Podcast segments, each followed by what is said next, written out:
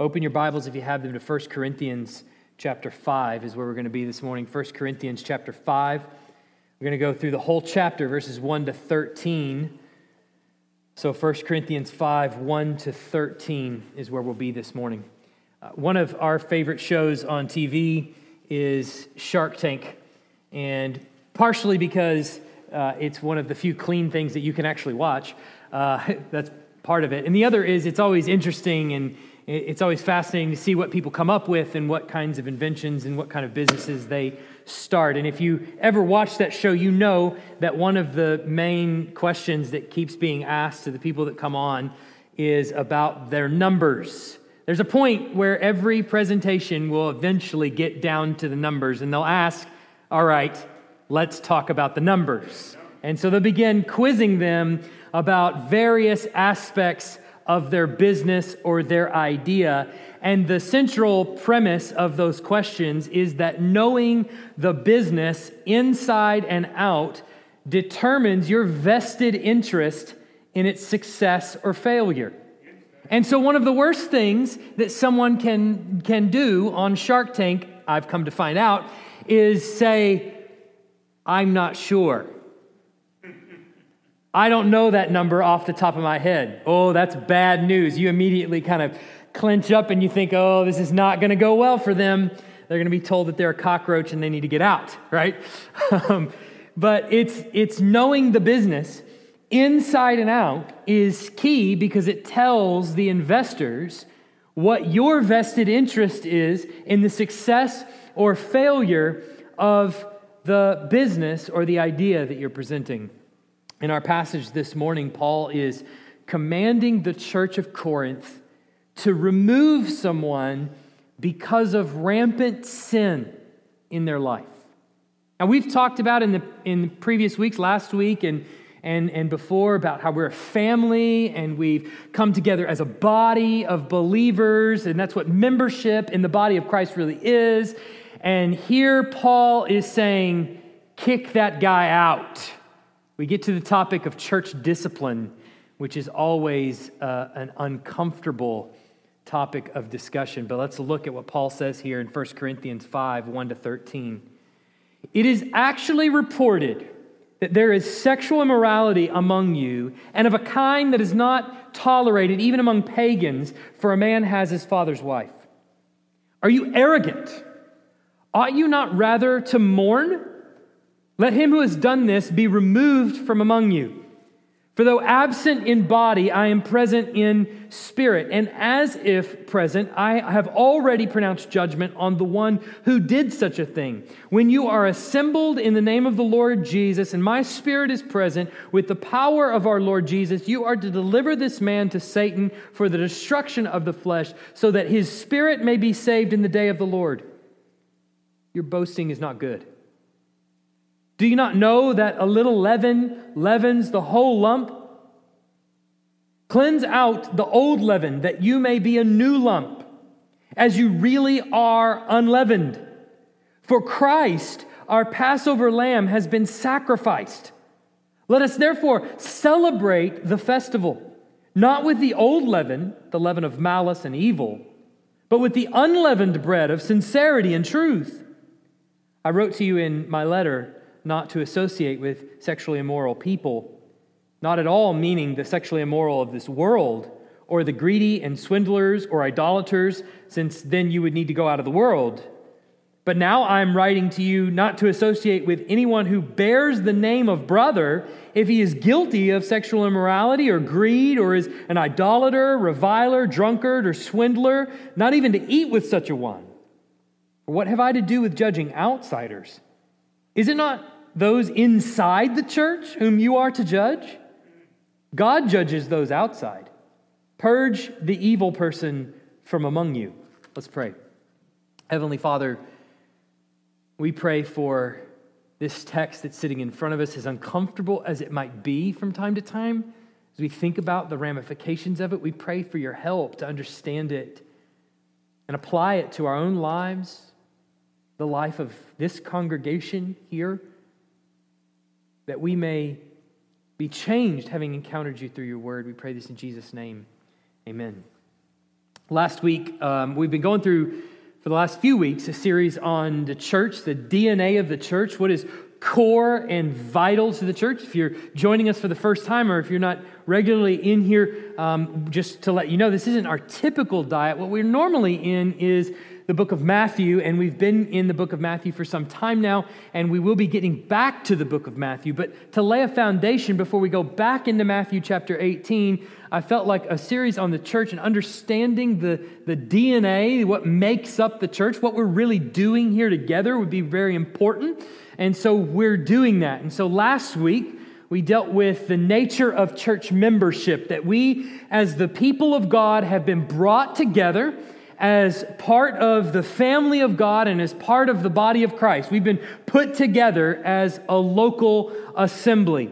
And so we said, or I said last week, that bringing sinners into his family has been what God has been doing since the beginning of time, particularly since the fall of mankind. Ever since then, it's been a story of redemption that has been playing out over the pages of Scripture as God has been bringing people into his family over time. And he has accomplished this in the person and work of Jesus Christ, so that there is no membership in the kingdom of God, there is no membership in the family of God or as the body of Christ apart from trust in the saving work of Christ alone.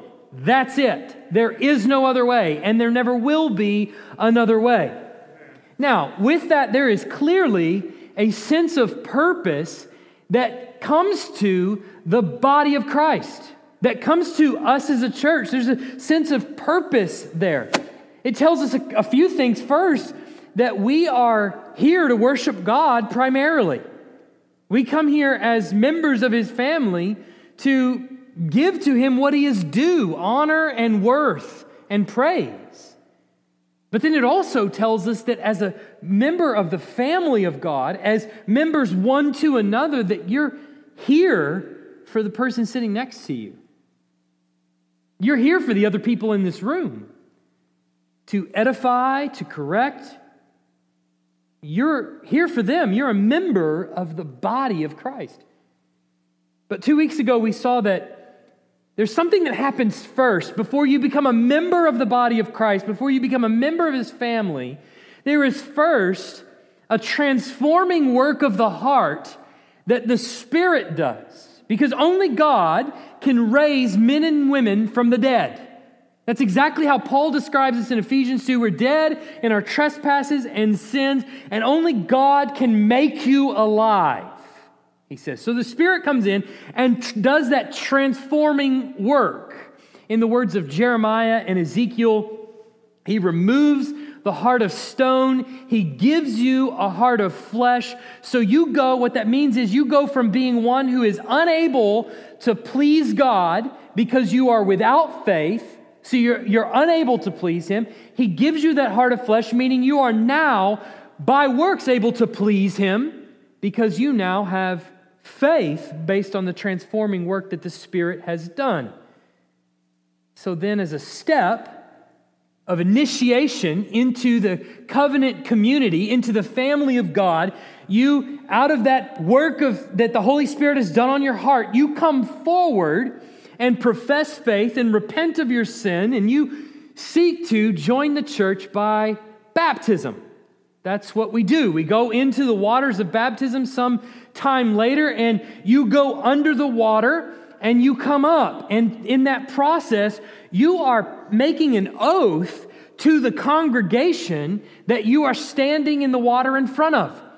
You're swearing an oath to them, and you're promising death to the old life, that the old life is being buried in the water, and up from the water, you are pledging to that same congregation that you are going to walk in newness of life. My heart has been transformed. It is new, it is different. The Spirit has done a work here. The church body is affirming that on their part. They're saying, Yes, we see the fruit in your life, and they're affirming that work of the Spirit as best as they can tell, that it's genuine. And you're coming forward as a baptismal candidate going into the water, pledging before that congregation that now that the Spirit has changed me, I am dead to the old life, and I'm walking in newness of life. So there's already beginning through those, that's, that's pretty much a review of what we've talked about so far, but there's already beginning to be in our understanding of the church a few important points that I just want to make sure we understand. I'm just going to list these out so that we can just all understand them. They're there on the screen for us. First, the way one enters truly into the body of Christ is by the Holy Spirit reviving their heart through the preaching and teaching of God's word. That's the way one truly enters into the body of Christ. Now, that is a work that we cannot see. We cannot look at, at the heart of a man. We don't know for 100% certainty because we can't see their heart the way God does. But that is the one, the way one truly enters into the body of Christ, is that the Holy Spirit has revived their heart through the preaching and teaching of the word. Second, the way one publicly enters the body of Christ is through baptism. The way one publicly enters into the body of Christ is baptism. They get in the water, and that's where they make that change that they have seen and that or they have they, they know has taken place and the body has seen evidence of. That's the way they make it public, is through baptism. Third, the person being baptized has demonstrated the fruit of being indwelled by the Spirit, and they are pledging an oath to the congregation that he or she will live a life consistent with kingdom values.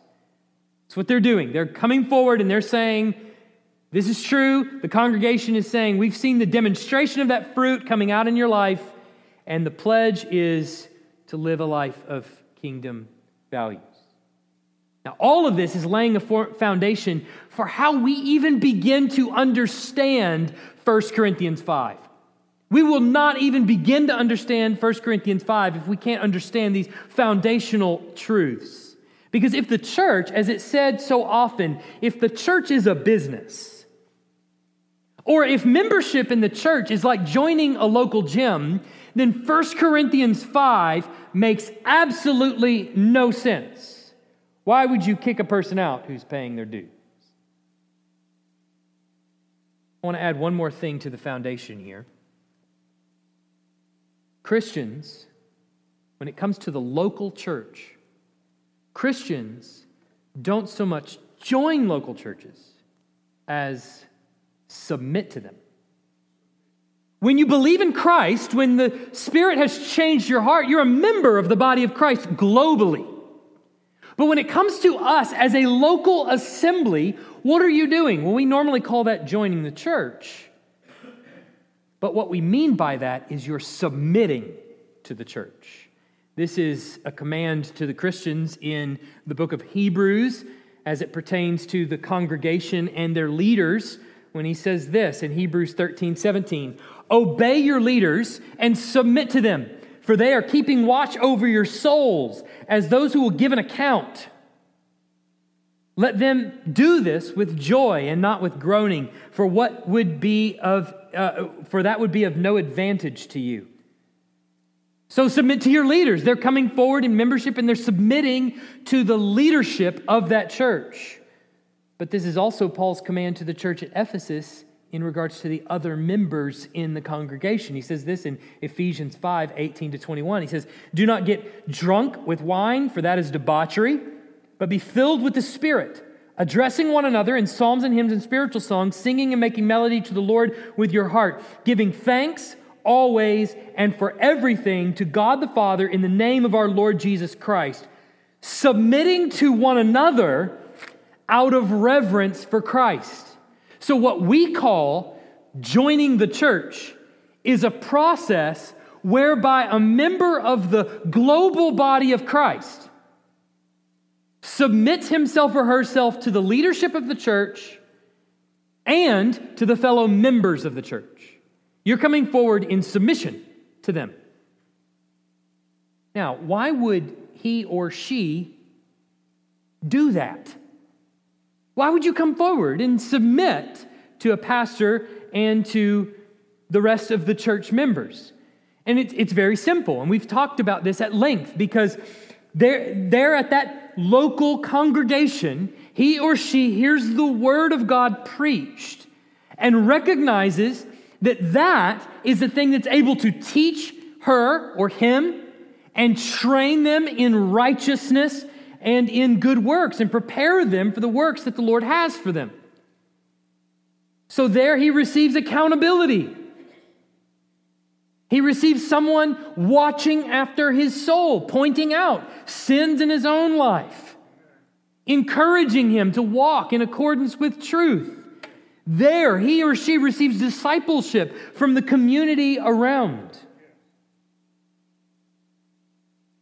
Now, it's possible, after all of that, which is essentially a review of what we've been talking about up to this point, that you're on the edge of the mental cliff and you're thinking to yourself, I'm getting ready to check out, baby. All right? How about an illustration that might coax you back to the party or it might give you a swift push in the back? I'm not sure which one it's going to do, but I'm going to I'm going to do my best to coax you back. The local church is an embassy of the kingdom of heaven. The local church is an embassy of the kingdom of heaven. If you go to a foreign country and you visit the capital city of that country, you're likely to see embassies all around with different flags and everything hanging out in front. And you're going to see all of these representing different countries, obviously. Now, the territory on which the U.S. Embassy sits in London belongs to the United States of America, not to London, not to the UK. The U.S. Embassy represents in every way, no matter what country it's in, the U.S. Embassy represents in every way the United States of America, even though it sits in a foreign country. God's people are an embassy of the kingdom of heaven. As we gather together as a body, we are an embassy of the kingdom of heaven. We are set in the midst of a foreign land. We'll call it Babylon. That's what the Bible calls it. The difference is that what makes us an embassy is not our building, it's not our property. It is by virtue of the fact that the Holy Spirit dwells within us, dwells within each of our members. So that individually he dwells in us and together he dwells with us. Individually, we are then ambassadors of Christ because the Holy Spirit goes with us wherever we go. And together, we are an embassy of the kingdom of heaven. So when someone comes in and says, I want to submit to the leaders and the members of this congregation, they're basically telling you and they're telling me that I am a citizen of the kingdom of heaven. They're saying, the Holy Spirit gave me a passport. He's the only one that can issue passports. He gave me my passport. And so then, naturally, as the embassy, it's our job. What would we do? We would ask for proof that you really are a citizen of the kingdom of heaven. So the embassy is responsible then to examine the fruit of this person coming forward, expressing a desire to join with the local body. And we're responsible for examining the fruit. Well, what would be the fruit that the Holy Spirit produces in the life of said candidate? Love, joy, peace, patience, kindness, goodness, gentleness, self control, to name a few. Those are a few, but then there are more. Repentance and faith would be foremost among the fruits that the Holy Spirit would produce. If He has revived them and brought them back from the dead and given them a new heart, then repentance and faith, you would assume, would naturally follow after that revival of the heart. So then we expect to see repentance and faith being a part of their very nature. So these are prerequisites for submitting to a local church and to local pastoral leadership. In fact, anyone that comes forward as a candidate for either baptism or membership in our church, I sit down with and we talk about those very things. What do you believe about the gospel? Tell me the gospel in your own words. Tell me your testimony. How did you come to believe said gospel? And from those things, not only do I want to hear the true gospel of Jesus Christ, but I also want to hear that I have struggled with sin. And Christ has made me aware of that sin. God has made me aware of that sin. I have repented of that sin, and I continue to repent of that sin on a daily basis. Those are prerequisites to joining the local church. There must be evidence of the Spirit's indwelling. They must be born again. Now, we have these categories established, and I think it's going to help us understand where Paul is coming from in 1 Corinthians 5. When it comes to what we would normally call congregational authority, or perhaps you may hear it said congregational rule, many Baptists, particularly Southern Baptists, We'll talk about that congregational rule, congregational authority, but very few actually know what it means, and most cannot defend it from Scripture. So, here today, we're going to talk about it. This is what congregational authority, congregational rule really comes down to. There's only one point in this sermon, and then we're going to unpack it a little bit. So, there's one point and some subpoints guess you'd say. And the point is this that God's people have kingdom authority, responsibility, and obligations. There's lots of things you could say about 1 Corinthians 5.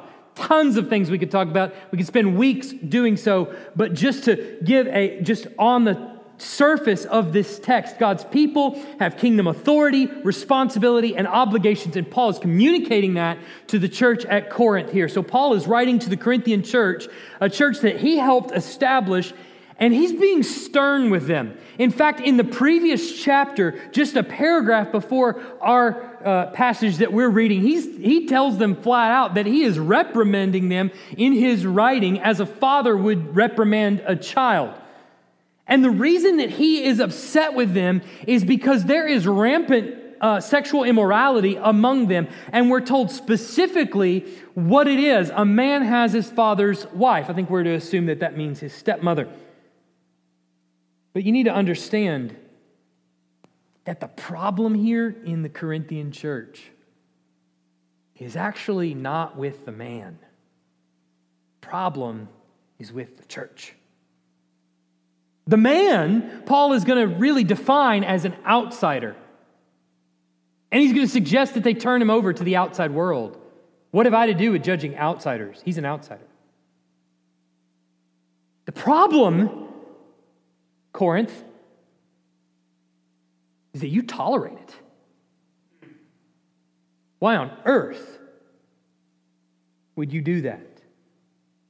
In fact, he says they should be mourning the sin of this man, but instead they're tolerating a kind of sin that even pagans think is out of bounds.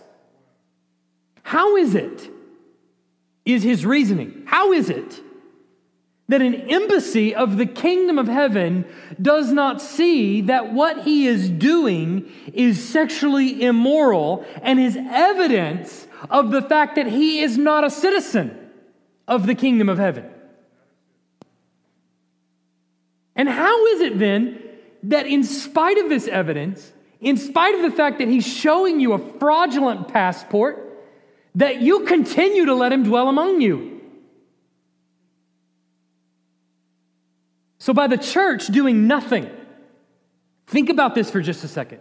By the church doing nothing, it's as if they are saying to the world around them, the world of Corinth that's watching the church at Corinth, it's as if they're saying, This man here is an example of the kind of fruit that the indwelling Holy Spirit produces. They're saying, This, look, world, this, this man right here, this is what it looks like to be an ambassador of the kingdom of heaven. The Spirit, it turns out, produces the fruit of sexual immorality. That's what the church at Corinth is telling the world. So Paul proposes a solution to the problem. And that is for the man to be removed from the, the assembly. Now, he's going to explain what that means in just a moment, but first we need to think back to eons ago when we were in the book of Matthew, because there we see that the authority of the congregation to exercise discipline comes from Christ. The authority of the congregation to exercise discipline comes from Christ. Remember back in Matthew chapter 16, Peter had just confessed that Jesus is the Christ, the Son of the living God, and Jesus blesses him and says in Matthew 16, 19, I will give you the keys of the kingdom of heaven. And whatever you bind on earth shall be bound in heaven, and whatever you loose on earth shall be loosed in heaven. Now, there are many that will get this verse twisted in all sorts of different ways, particularly in Roman Catholicism, which basically teaches that heaven, that what this verse says is that heaven is reacting to what the church does. So it basically, oh, there's a lot to it, but what, what Roman Catholicism is basically teaching is that heaven is reacting to what the church does. So, Peter, you have the keys to the kingdom. What you bind on earth will be loosed in heaven. So we're waiting on your decision. And so Peter and all of his successors, which we would call today the Pope, they say, is has the authority and the keys of the kingdom to bind and loose. So we get several doctrines that spring from that in Roman Catholicism, like purgatory and various other kinds of things that are all derivatives of this central passage. And what that then means also is that if you're not a part of the Roman Catholic Church, then you are essentially bound. You cannot enter the kingdom of heaven. That's not, I don't think, what Jesus is actually saying here. The translation that appears in most of our uh, text, you may even have a note on the translation. It says, it probably if you have an ESV, I think even NIV says this whatever you bind will be bound. Whatever you bind on earth will be bound in heaven, like it's a future tense. Well, if you bind it, then, then heaven will bound, will bound it as, bind it as well, like it's future tense. And that would lead you to think, like the Roman Catholics do, that heaven is responding to whatever the church does. However, Jesus' actual words are a little bit more complex than that. The meaning is probably something more like whatever you bind on earth will have been bound.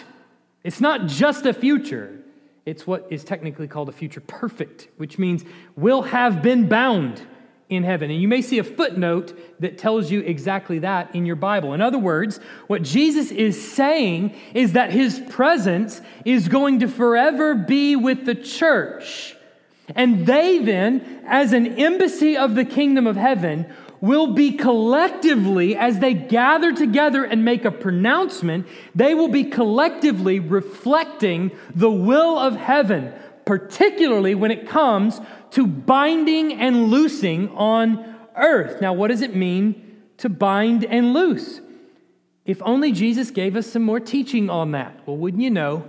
Just two chapters later, in chapter 18, he's going to do exactly, exactly that, where he talks to the group of disciples, not only Peter, but all the disciples that are there. But this time, he places it right in the context of disciplinary action against someone who has sinned when the church comes together and exercises discipline on someone who has sinned and remains unrepentant. And Jesus explains this in Matthew 18, 15 to 20, where we'll be in just a few weeks. He says, If your brother sins against you, go and tell him his fault between you and him alone. If he listens to you, you have gained your brother. But if he does not listen, take one or two others along with you, that every charge may be established by the evidence of two or three witnesses. If he refuses to listen to them, tell it to the church. If he refuses to listen even to the church, let him be to you as a Gentile and a tax collector. Truly I say to you, whatever you bind on earth shall be bound in heaven, or whatever you loose on earth shall have been loosed in heaven. Again I say to you, if two of you agree on earth about anything they ask, it will be done for them by my Father in heaven. For where, I, where two or three are gathered in my name, there I am among them. So the binding on and loosing here in the text is in response to someone's unrepentant sin. And the disciples as a whole are going to establish the church on the foundation of Christ, and it will be responsible for making disciples and teaching them to obey all that He has commanded them. And in the process, when someone demonstrates an unwillingness to repent, from sin that's been pointed out to them, having been warned about it time after time by individuals, by a small group of people, collectively by the body of Christ, the whole church together, and they still won't come to repentance, then the church is responsible for removing them from the gathered assembly. And he assures them in that often quoted verse that's usually ripped out of context where two or more are gathered, two or three are gathered in my name, there I am among them. He actually is talking about two or three Christians that are gathered together in agreement over exercising church discipline on someone in the congregation. Paul even explains this in our Corinthians passage in verse 4, where he says, When you are assembled in the name of the Lord Jesus Christ, and my spirit is present with the power of the Lord Jesus. They have the authority by virtue of the fact that they are called by Jesus' name. They have that authority. But you need to understand this is not just an authority that is given to the church, it's a responsibility that's given to the church. It is a, resp- a mandate, if you will, given to the church. The responsibility of the congregation is to weed out willful, unrepentant sin. That is the responsibility of the congregation. Look at how Paul talks about this problem in the Corinthian church. He says in verse 2 Ought you not rather to mourn? So we understand right at the very beginning of this passage that Paul's words to them are not suggestions, they're commands. And there's a sense to them that the church should have been already doing this long before. Why do I have to write you a letter telling you this? Shouldn't you know this already? Shouldn't you rather mourn over his sin? Why haven't you done this already? Why are you not mourning the sin in your own congregation? Remember back in Matthew chapter 5, when we were going through the Beatitudes, one of the Beatitudes is, Blessed are those who mourn. And I said back then that, that the mourning that's depicted there is mourning over your own sin and mourning over the sin in the world around you. And so here is Paul reiterating that same concept. Ought you not rather to mourn? You should be mourning such sin in your congregation, not celebrating it. But he goes further as to the reason in verse 6. He says, Your boasting is not good. Do you not know that a little leaven leavens the whole lump? So, the responsibility of the congregation is to weed out willful and unrepentant sin in their midst. And the reason is because just like yeast, the sins of one slowly spread to the sins of another. And quickly, over time, the whole congregation begins to tolerate the sins of others because they've made peace with their own sins. Because that's the reality, right? Well, this person sins and the church does nothing about it. The thing that they say they believe, they don't actually believe because here is one over here who's sinning rampantly and we do nothing about it. And so, what does that say to this person over here? Well, no one's going to hold me accountable for my sin. So they continue to make peace with their own sins, and then it begins to spread around the whole congregation. And eventually, like yeast, it has taken over the whole lump. And so he compares the man who is unrepentant in his sin as carrying leaven uh, or, or, the, the sinful nature, the old man. He's bringing it around with him. And in verse 8, he says, the leaven of malice and evil. That's what he's bringing with him. And so, what is it exactly they are to do with such a man? He says at the end of verse 2 Let him who has done this be removed from among you. I don't think he means physically being hauled out of the congregation. Gather around all the deacons and just pick him up by his arms and chunk him out on the curb. I don't think that's exactly what they have in mind. A typical Lord's Day in first century, as best we can tell, had something similar, at least in structure, to what we have today. There would be uh, prayers, there would be singing, reading of scripture, there would be preaching.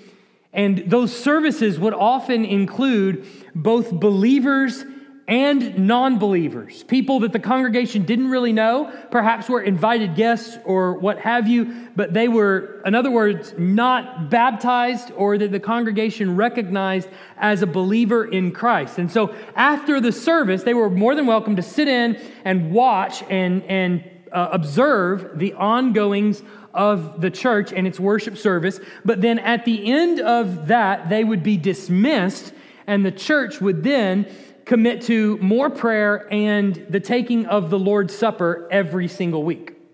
That was the regular pattern.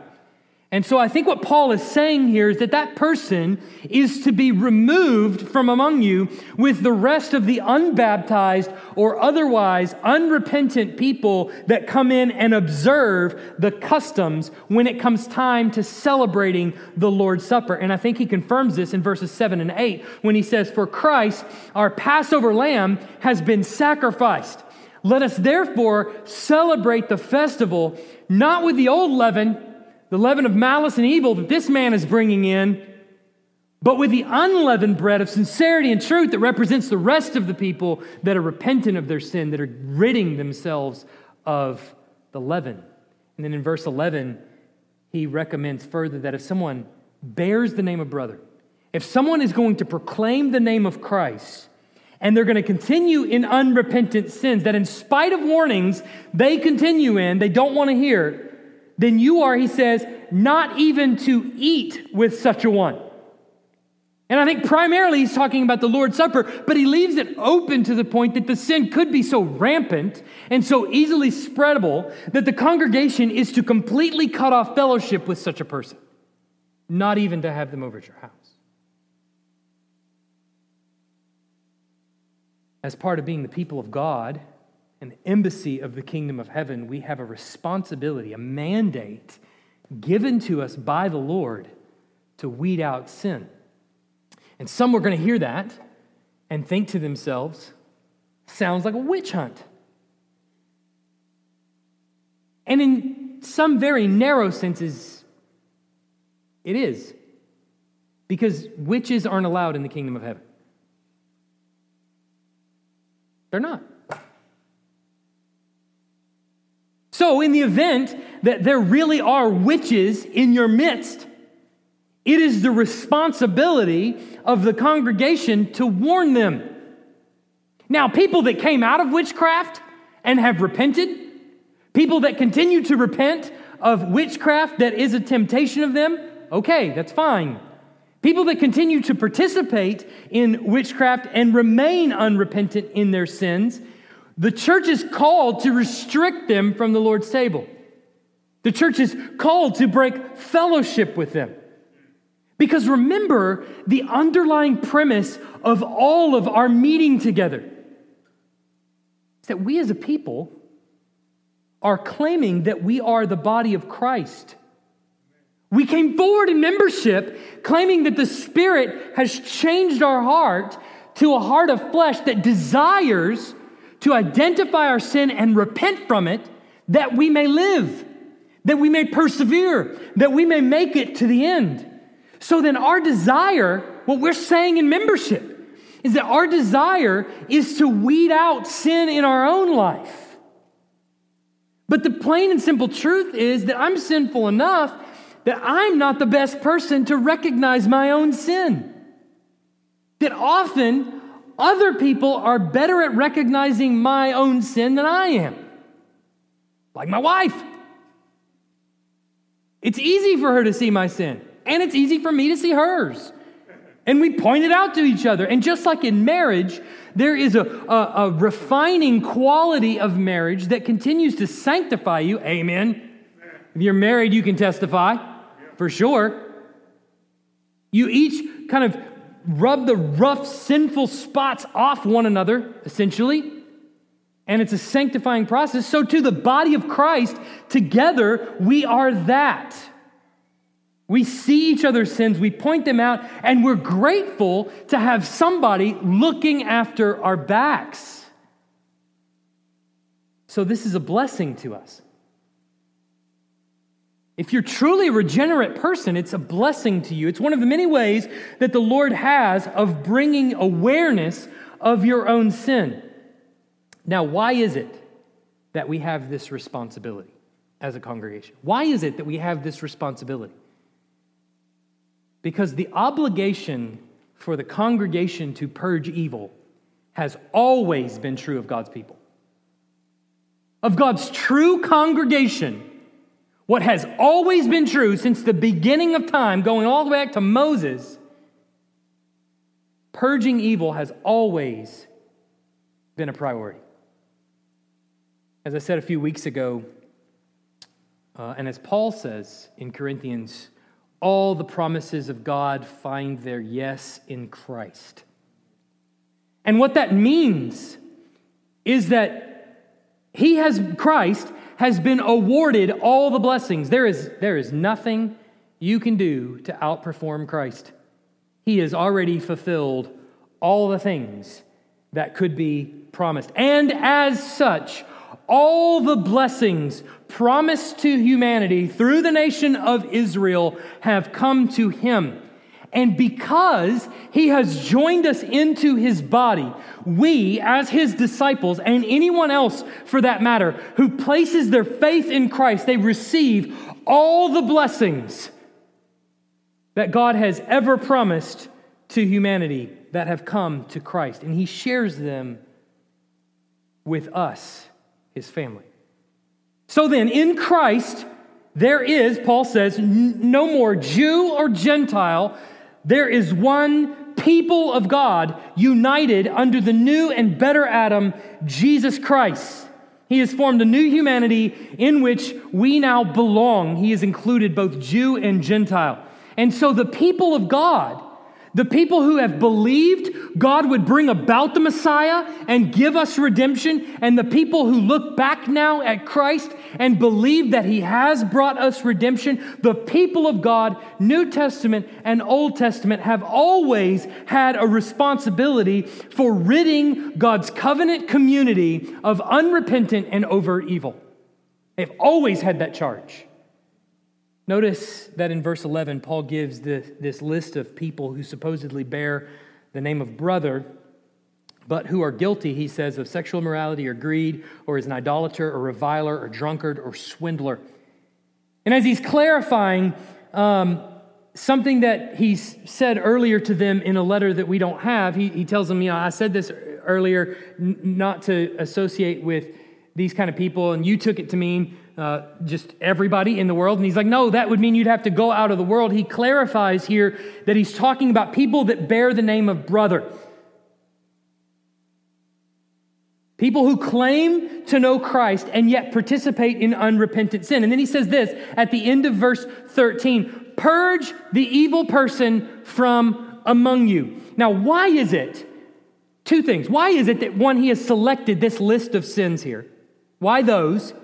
And second, why does our English Standard Version and probably most other translations have quotation marks around purge the evil person from among you. Because Paul is actually quoting from the book of Deuteronomy. And if you read through the book of Deuteronomy, what you'll be struck with over and over again is this constant refrain that Moses keeps reminding the people of. Remember in the book of Deuteronomy that the people are going into the promised land and Moses is preparing them before they actually go into the promised land and he's commanding them of how they should live and he's preparing them. And there's this repeated refrain throughout the book where Moses tells them, Purge the evil person from among you.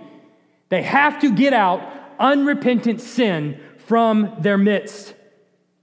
In fact, this refrain is repeated directly following where Moses talks about killing people, giving them the death penalty for certain sins that they exhibit. And I bet you won't guess what those sins are that he brings up things like sexual immorality, specifically adultery and sex outside of marriage, greed and swindling, idolatry, like prophets who are claiming to be from God but are false, people that are drunkards, slanderers, that refuse to submit to the authority of the priests. So, Paul, and after each one of those, he says, Purge the evil person from among you. So, Paul has gone back into Deuteronomy regarding the commands that Moses gives to the children of Israel as they go into the land. And he's saying that those things that Moses is saying to the people of God in the Old Testament are as true as much today as they were then. They still apply now. Though it's not the death penalty, it's excommunication from the church. Which, as he defines in 1 Corinthians is handing them over to Satan for the destruction of the flesh. If that might be a final warning to them, that's a death waiting for you. When I hand you over to Satan, you're about to die and you're going to go to hell for eternity. It's that last warning. You should repent. Paul digs back into Deuteronomy and he says, still true today of God's people. It hasn't changed. It's church discipline and it's necessary. But why is it necessary for us? Because there must be a clear line of distinction between the people of God and the people of the world.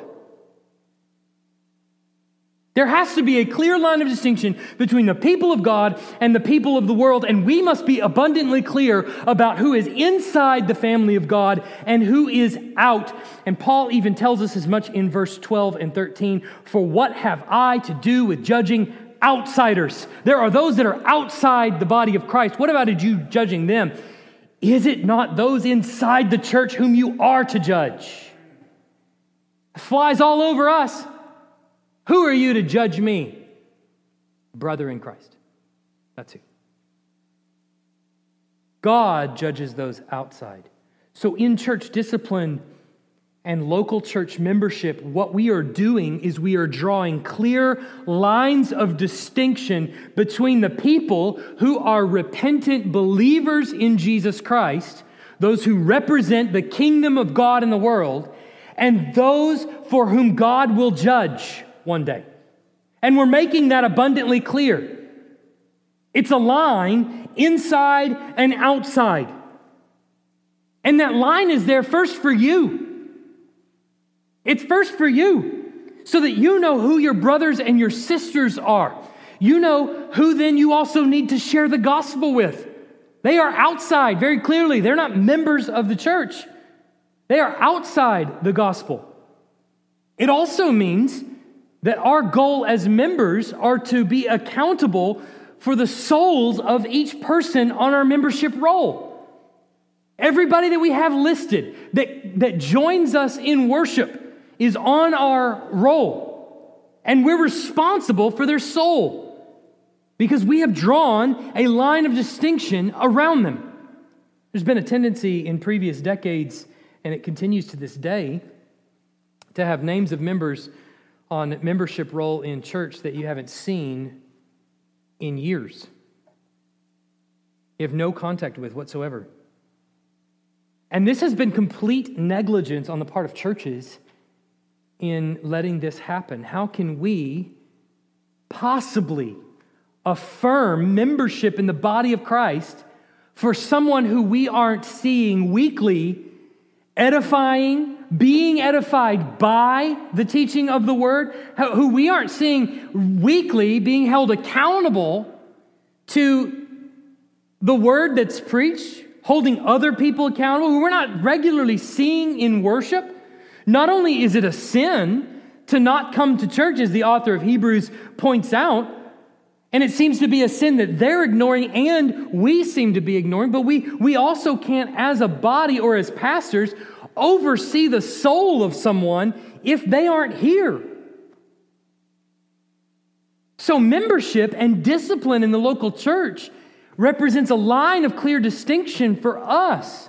We're saying these people, we can affirm as best we can tell, exhibit the fruits of the Spirit and are repentant believers daily walking with the Lord.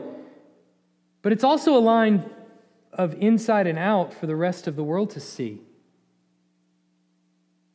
that in order to follow Christ, pursuit of holiness is important. It's chief among what we're called to do and be is pursuers of holiness. And it's for the world to see hey, if I'm going to follow Christ, there are real consequences to that. Look at what these people have to give up. My secular hedonistic lifestyle, I can't take with me. I'm going to have to die to it. Is it any wonder that when we stopped practicing church discipline in, the in our churches, the gospel also got watered down in the community? Because people were no longer seeing that it actually costs you something to follow Christ and that the church was willing to do something about it, namely, hold each other accountable and trust that you have the indwelling Holy Spirit and that you're going to respond in repentance to a call for repentance. So, therefore, members' meetings for us shouldn't be optional as a member of the body of Christ who are submitting to his local church. This is your responsibility as one to whom Christ has entrusted the care of the souls in this assembly. That's congregational authority. That's congregational rule.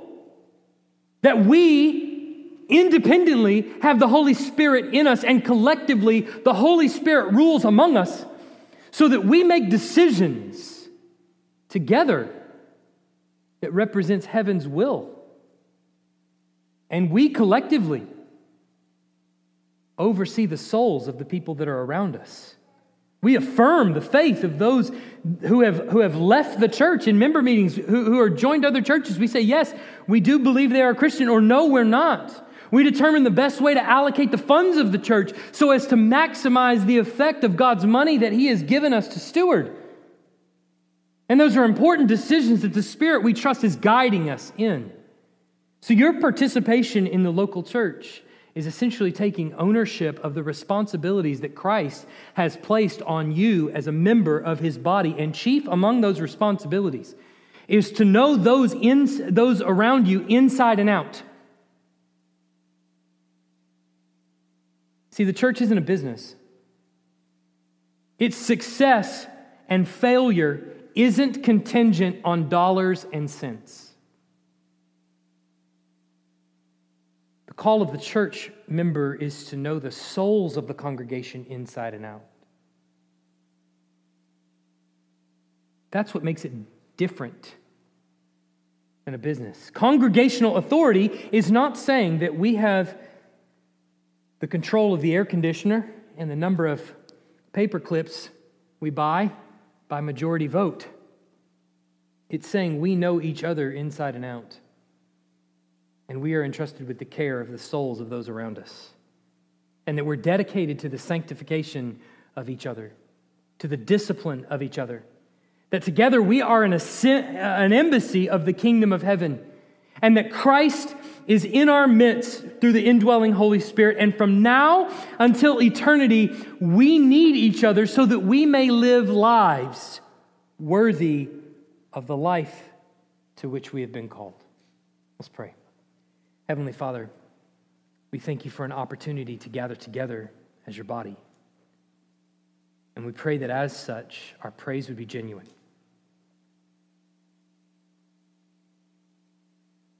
That our desire for your word would be genuine. That our love for the people around us would be genuine. Love even enough